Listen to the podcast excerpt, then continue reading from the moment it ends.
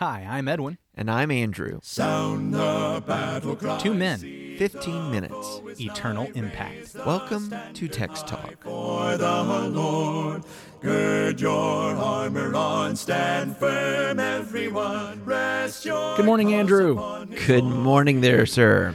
I am excited to continue our conversation about Psalm 23. I want to back out from David and talk about Israel. Okay. You ready for that? I'll be interested to see where this goes. As will all of the listeners. I'm going to read from the NCV, the New Century Version. The Lord is my shepherd. I have everything I need. He gives me rest in green pastures. He leads me to calm water. He gives me new strength. For the good of His name, He leads me on paths that are right.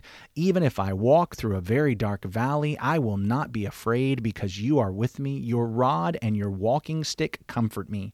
You prepare a meal for me in front of my enemies. You pour oil on my head. You give me more than I can hold. Surely your goodness and love will be with me all my life, and I will live in the house of the Lord forever. Well, I stand corrected. Yesterday I had said, well, I expect all of these translations to say just about the same way, but this one actually really branched out on a lot of those.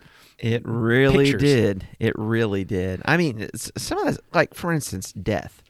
Is the word death there or not? It is. Yeah. It, it is. it is there, but the idea is that it's an idiom. Idiom, And, and this, okay. this phrase And is so- used in other places to refer, like like we've said, the darkness of death, Yeah, the, so- the gloomy shadow of the grave. So these translators, though, in, instead of just bringing the word across and Yeah. letting you sort of work through the idiom, they went ahead and just expressed yeah. the idiomatic conclusion. And I, the reason why I wanted to read this one is because it is it's called, it's the New Century Version, but it's the International Children's Bible. So uh, what we have here is people who understood they're not writing actually for people who have already grown up with this psalm and they have their beloved way of saying it. Right. They're they're trying to get across for children. Here's what these phrases mean, kind of a dynamic equivalence. We've got to always remember what the purpose of a translation is. Sure. And and and not get too bogged down in that. But I, that was interesting. I'm I'm glad we read that one.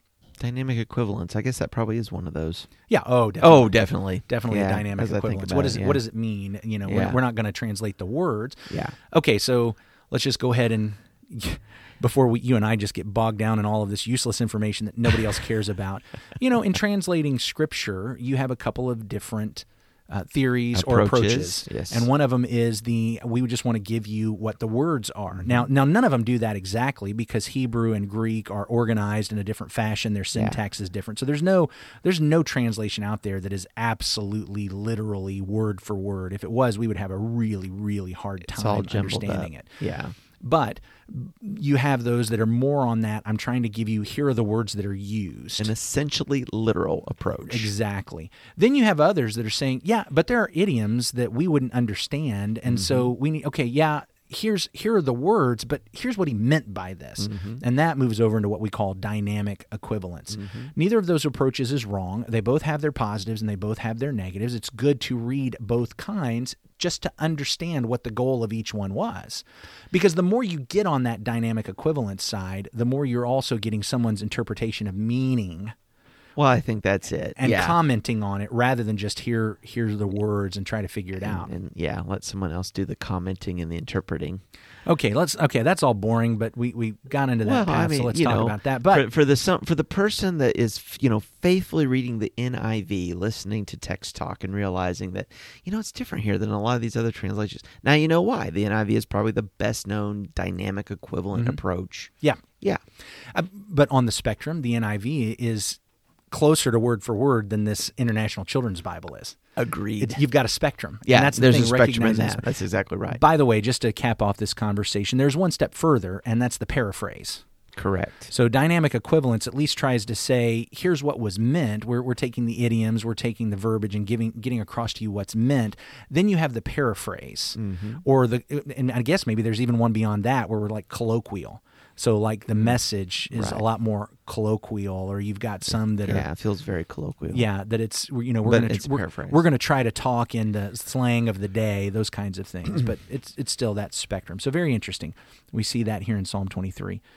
I want to talk about Israel because we've said that we see in the psalm someone moving from the pasture to the palace. Yesterday we talked about David from 2 Samuel chapter 7, but there's actually a whole uh, a whole extra layer even in connecting it with 2 Samuel chapter 7 that shows that David as king of Israel actually lived Israel's history Right. and we actually find the parallels there again in 2 Samuel chapter 7. It's So, not- ju- so just to clarify, what I'm hearing here is yesterday we talked about David specifically. yes. And now we're saying that even the story of God's people Israel, this this covenant people Israel, Mm-hmm.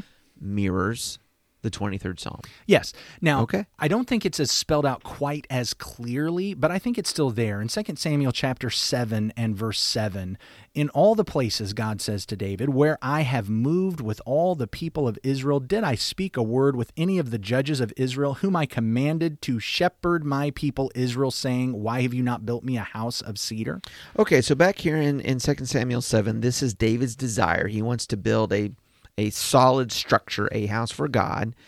And God is telling him, well, no. I mean, that's how we sum up. But in the process, he says, hey, have I ever asked for this? But notice as he's explaining the lack of asking where Israel had been. They had been moving around in tents with judges, but what were the judges doing? They were shepherding his people Israel. Well, what an Shepherding interesting what an interesting picture to hmm. describe the judges as shepherding these people as they were moving around from one place to another. We often think only of judges after they get into the promised land, Right. after they're settled. It, it, even then, they're not really considered settled because it's all very tribal. It's not national. But here, he's actually not referring to those judges. He's referring to the judges that he set up with Moses during the forty years in the wilderness wanderings. And he's saying, you know, as they were moving from place to place, and I guess that would include the conquest period as they're moving from place to place through the land. Uh, I never asked for this. Yeah. But but what's the picture? It's a picture of being shepherded in the pasture. It's a picture of being shepherded in the wilderness, wandering from place to place. Well, so and Moses had appointed these men to be judges over them or shepherding, right, at, at Jethro's counsel. But Moses himself was a shepherd of Israel, and Moses himself spent some time shepherding in a wilderness before he had that position. Yeah. Yeah. Boy, that's interesting. We're Is it- starting to see a pattern. We are definitely seeing a pattern. Now, that's important. That's Yeah, important. yeah. Okay, so we see Israel. Now look in verse 10, in 2 Samuel 7 and verse 10. And I will appoint a place for my people Israel and will plant them so that they may dwell in their own place and be disturbed no more, and violent men shall afflict them no more as formerly.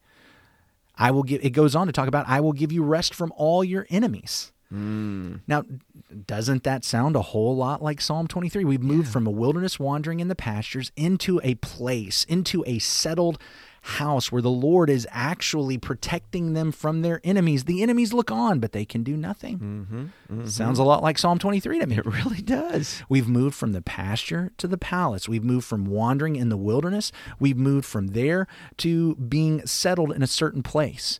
Now, if I back out from 2 Samuel 7, so I see that in 2 Samuel 7. It was 2 Sure. Samuel 7 that started me thinking like this. But now I back out and I think about God's relationship with Israel in a lot of other places. When, look look at Deuteronomy chapter 2 Yeah. and verse 7. Can you? Can you Yeah, I've got that here. Okay, so good. Deuteronomy 2, verse 7, here's Moses speaking uh, to the children of Israel. For the Lord your God has blessed you in all the work of your hand. He knows you're trudging through this great wilderness. These 40 years the Lord your God has been with you. You have lacked nothing. as they're going through the wilderness wanderings. Mm-hmm. We've already seen in 2 Samuel 7 that they were being shepherded That's through right. that time. What's the very last thing it says in Deuteronomy 2 7? Yeah, you have lacked nothing. Does that sound familiar as we're reading Psalm 23? Yeah. How, how, yes. The Lord is my shepherd. I shall not want. I shall not want. I lack nothing. That's Yeah. that's exactly what that and, and David will go on to, excuse me, Moses will go on to spell it out for them. Oh yeah. You know, their foot never swelled, their their garments never wore out. There was manna, there was bread from heaven every single day. Hey, you know the interesting thing about that, you lacked nothing. But sometimes they were upset because all they were getting was manna. Yeah. And so that gets us back to that point that this is not saying everything I ever wanted God gives me. It's saying that what God has given me is enough. Yeah. I haven't lacked. I've had everything I needed. Another passage, this is also in the Psalms, though, Psalm 78 and verse 19, which in this psalm, it's actually referring to time of wilderness wandering, and it's talking about the complaining that they did. They spoke against God, saying, This is Psalm 78 19, they spoke mm-hmm. against God, saying, Can God spread a table in the wilderness? He struck the rock so that water gushed out and streams overflowed. Can he also give bread and provide meat for his people? So notice that idea of preparing the table. Yeah. Even as they wandered in the wilderness, honestly, that's a pre- preparation of a table in the presence of enemies. Yeah. there's all these other nations and states mm-hmm. around mm-hmm. them, and the, yes. the fear all the way along is that they will attack at some point.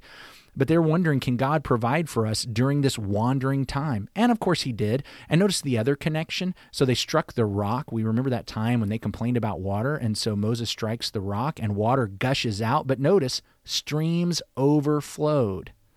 My cup overflows. Cups overflows. You know, so here is this thing that very much ties together. And of course, God has been used as as the picture of Israel's shepherd for for very yeah. early on. Even starting with Israel himself, Jacob, yeah. as he is blessing his sons shortly about to die. In Genesis chapter 48, he's speaking his blessing upon Joseph's sons.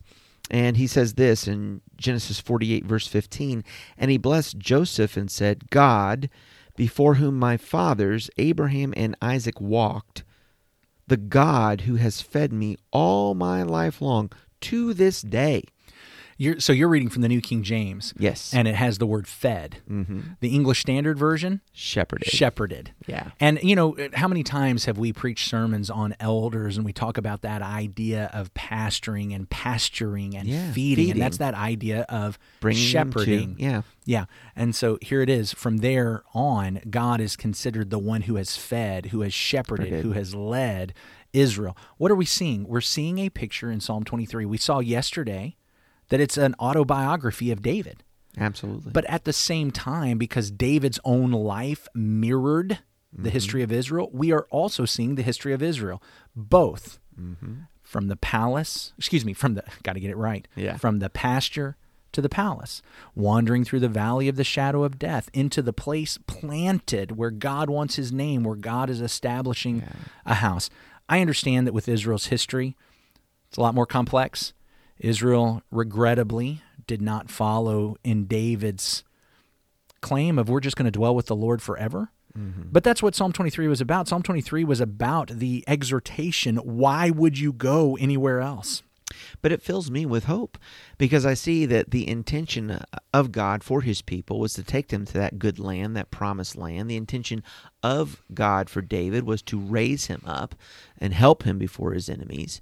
And I think about a people today his church. And what is his plan for us? But Ooh. to bring us to dwell in his house forever. Ooh. Let's put a pin in that one. I want to talk about that tomorrow. that is a good conversation starter. Well, it does fill us with hope. And so we'll be looking forward to talking about the 23rd Psalm with you again tomorrow. Let us know what you're reading in the Word of God. Send us an email, text talk at christiansmeethere.org. And we're going to end with a word of prayer. Edwin? Glorious God, thank you so much for being the shepherd of Israel. Thank you so much for being the shepherd of David. Thank you so much for being our shepherd. May we dwell in your house forever. It's through your Son, Jesus, our shepherd, we pray. Amen. Amen. Thanks for talking about the text with us today. I'm Edwin Crozier, and I'd like to invite you to join the Christians who meet on Livingston Avenue in Lutz, Florida this Sunday for our Bible classes and worship. You can find out more at christiansmeethere.org check out our daily written devotional that goes along with today's episode. You can find a link for it in our show notes. Michael Eldridge sang all four parts of our theme song. You can get more from him at acapeldridge.com. Please remember to subscribe, rate, and review Text Talk in your favorite podcast app so others can find it and learn about it more easily. Have a fantastic day. Steady, pass the word along. Onward, forward, shout aloud, Hosanna! Christ is captain of the mighty throne.